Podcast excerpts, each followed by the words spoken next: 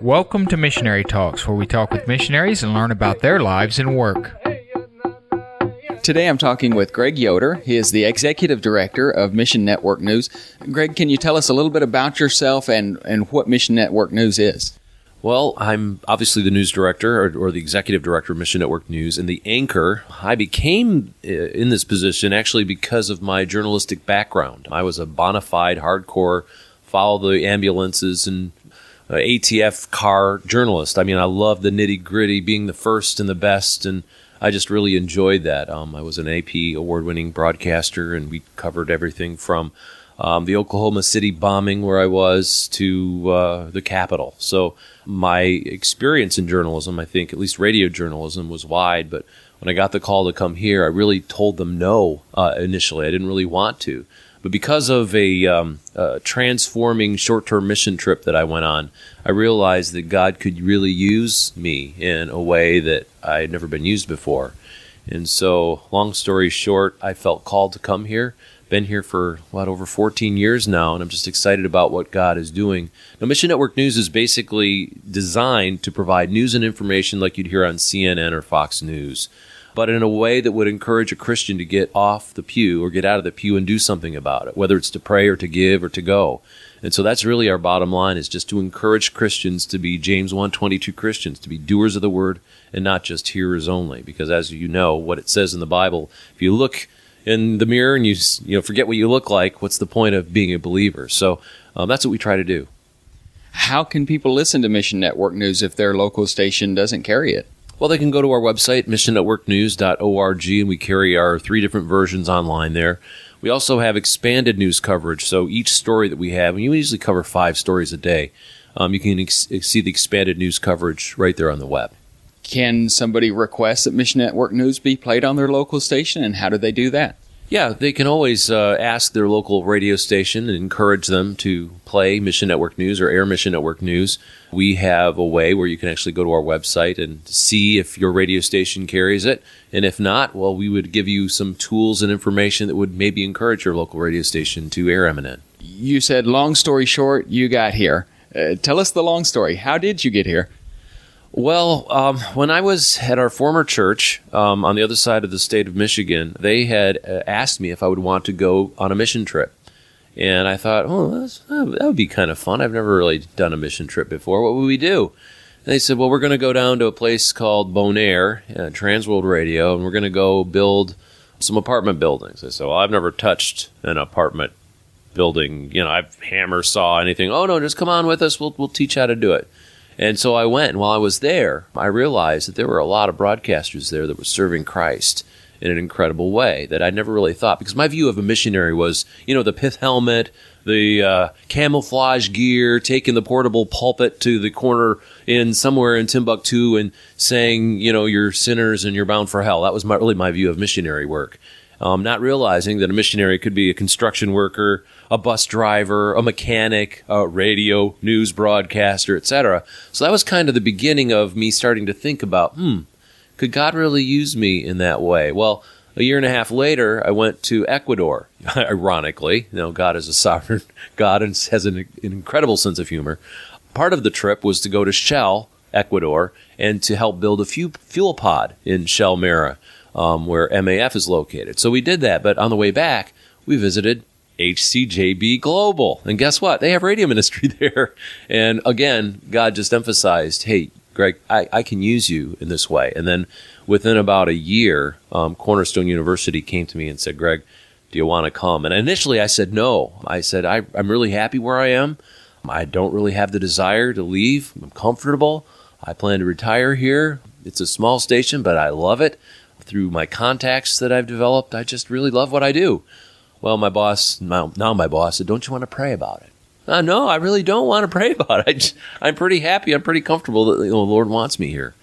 But uh, I told him that I'd pray over it. I was going on vacation. It was uh, it was like August of '95, and uh, so I prayed about it and came back and just things I just wasn't feeling real calm and uh, about where I was professionally. And so my wife and I both decided to come to Grand Rapids to at least hear and uh, understand what they were asking me to do. And in the process of having those discussions, uh, we came up with a great bunch of great ideas on how we could improve Mission Network News and how we could change it. And I'm thinking, hmm, maybe maybe God can use me here.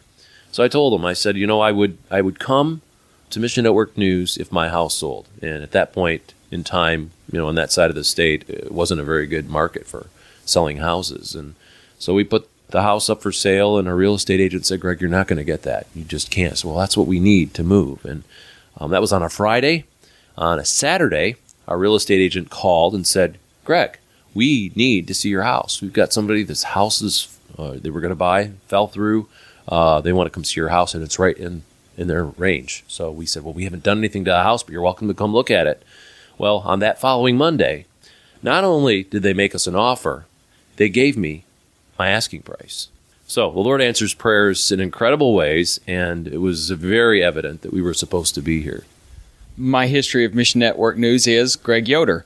What's the history of Mission Network News before you? Well, actually, Mission Network News was started in 1991 by a group called CRISTA Ministries or World Concern. And World Concern is a humanitarian, Christian humanitarian aid group. And what they wanted to do was find a way to get on non commercial Christian radio and there are uh, literally more than 2,000 non-commercial Christian radio stations in the U.S. And so they got a bunch of radio guys together and said, "What's missing?"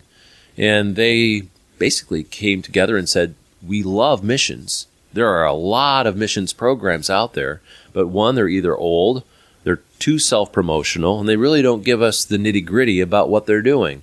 It would be great if there was an organization who would provide news and information about all of the groups with no agenda talking about the cutting edge things that are taking place around the world and put it on a radio. And they said, well, we're going to do that. And so they did. They hired uh, Peter Brooks was our first anchor, and he was in on that whole planning stages, etc. And they started off with about 275 radio stations right off the bat. Now, our radio station, we heard about it and we wanted to air it right away. As a news director, I thought it was great. You know, they're providing information about mission organizations, which is what we wanted to talk about, and ways for people to get involved. And then what World Concern would do is they took three times a year where they would do an emergency response team, go to an area where there was incredible famine or uh, just incredible need, where they could raise money for some of the things that they did.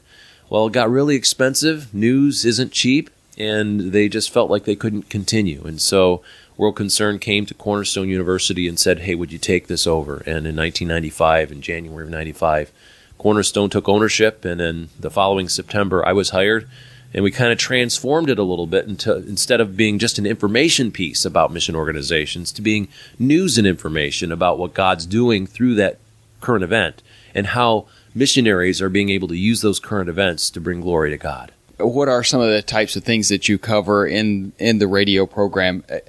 It's about five minutes long, and you said about five stories you do. What, what types of stories? Well, typically, and we have three different versions of our broadcast too. We have a five, basically a five minute, a two minute, and a one minute. Typically, a, a four and a half minute or a five minute broadcast will carry two current event news stories. Like, for instance, we'll talk about uh, tsunamis or earthquakes or political changes that could have an impact on religious freedom. We'll talk about persecution issues, um, on how people here in the U.S. or in the Western world can get involved and actively pray for those things. And then usually our last three stories are more featurey. It'll we'll talk about uh, trends in missions or highlights, milestones in ministry, unique types of outreach that people just wouldn't necessarily think of on their own.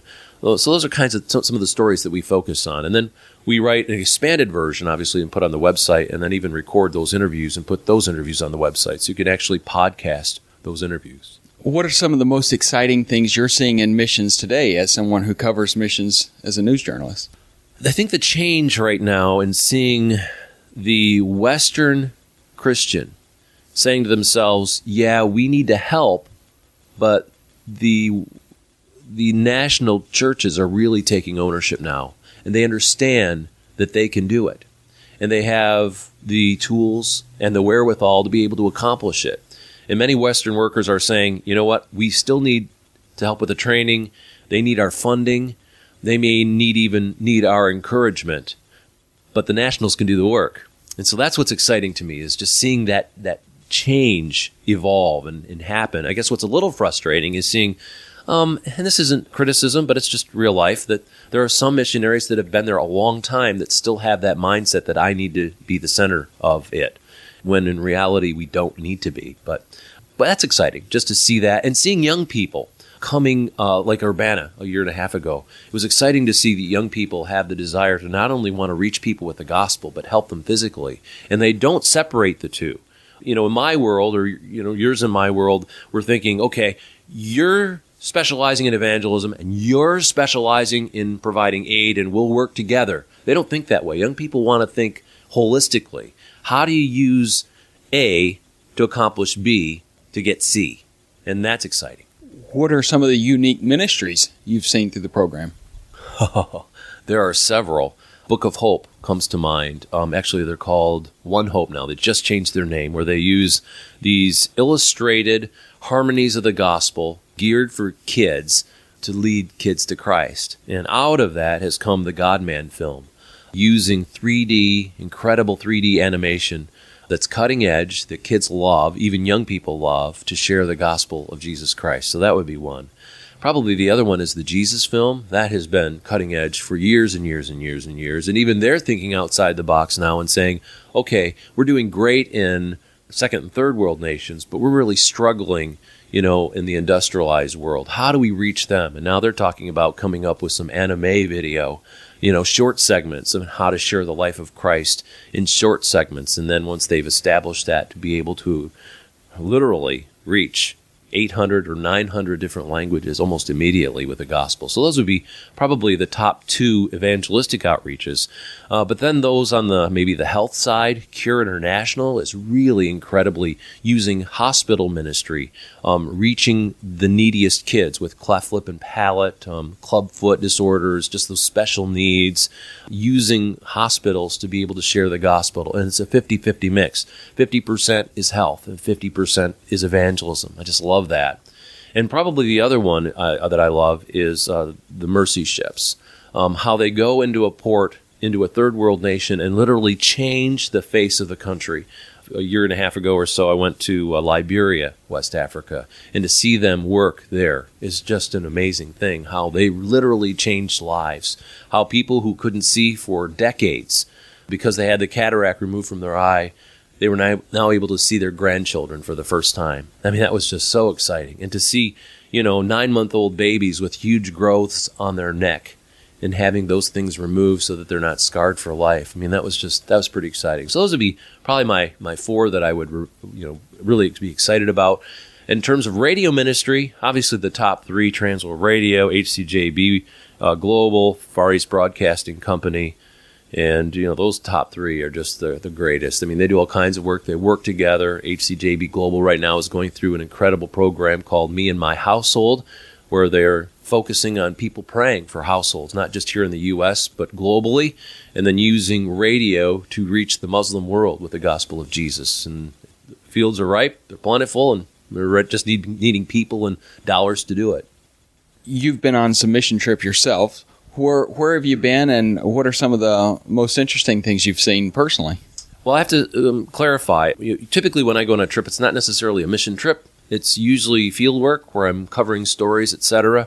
There are some occasions where I will go on a mission trip, like last October, where Mission Network News actually hosted a short-term mission trip where we took people down to Guatemala.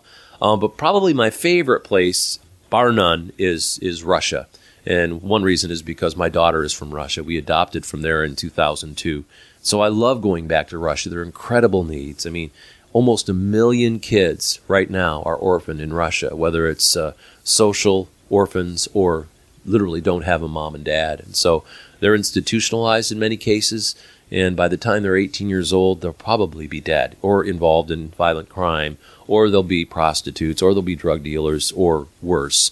And so um, that's probably my favorite place to go. I just like to go and love on the kids and just to let them know I, I care about them and encourage people to perhaps support ministry there and support foster care, which is a foreign concept to this country of Russia. That'd probably be one of my, my favorite places. But I also like India. I don't necessarily like to go there. It's a tough place to be, but just to see the incredible growth of the church and how they struggle through persecution, how they counted a joy to suffer for their faith, how they counted a privilege that God would allow them to suffer for Him, is such an example to me. I don't understand it. I, I, I don't even know if I would be of that mindset. I would hope I would be. I hope that if I ever face persecution, that I would be like them. But I can't honestly say that I would. I just don't know. I hope I would, and I pray that I would. But just to see their excitement and their vigor, and to see them say, "Well, we're not letting this stuff, this violence, stop our church growth. They're not going to stop us sharing our faith. That's what we were called to do, and this is what we get to be excited about. Persecution for Christ's namesake. So those would be my favorite places. Do you have a testimony you'd like to share with us? I don't know if it's necessarily a testimony, more of an anecdote, I think, um, just to tell you how effective MNN is.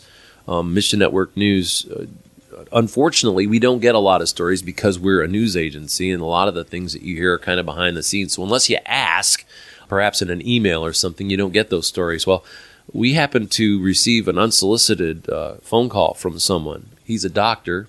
He was in Texas and he was hearing our broadcast about uh, micro enterprise lending. And of course, you may know that it's giving a small amount, maybe $100, to help start uh, maybe uh, a woman's uh, sewing business, you know, sewing clothes, or maybe it's uh, to buy pigs for a farm, etc.